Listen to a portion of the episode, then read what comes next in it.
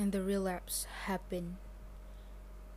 It only took a second listening to your voice and all the things I've built, the moving on, all gone.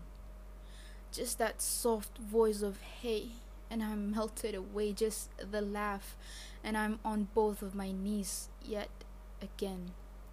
I thought the new guy can help me destroy my love to you, but I underestimate the power of heart, the power of memories, and the power of you. If just your voice alone can make me down bad, tell me. Tell me what the hell am I supposed to do? How can I throw these feelings away? Should I stop talking to you? Well, I did that, but I almost died. I'm in blank, lost, and confused. I love you so much that it hurts.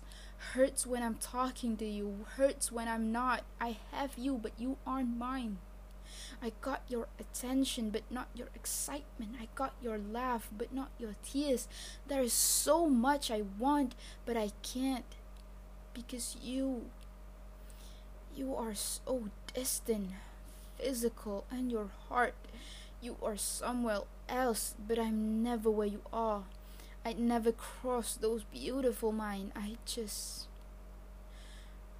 I just want to hold you tight, proudly call you mine.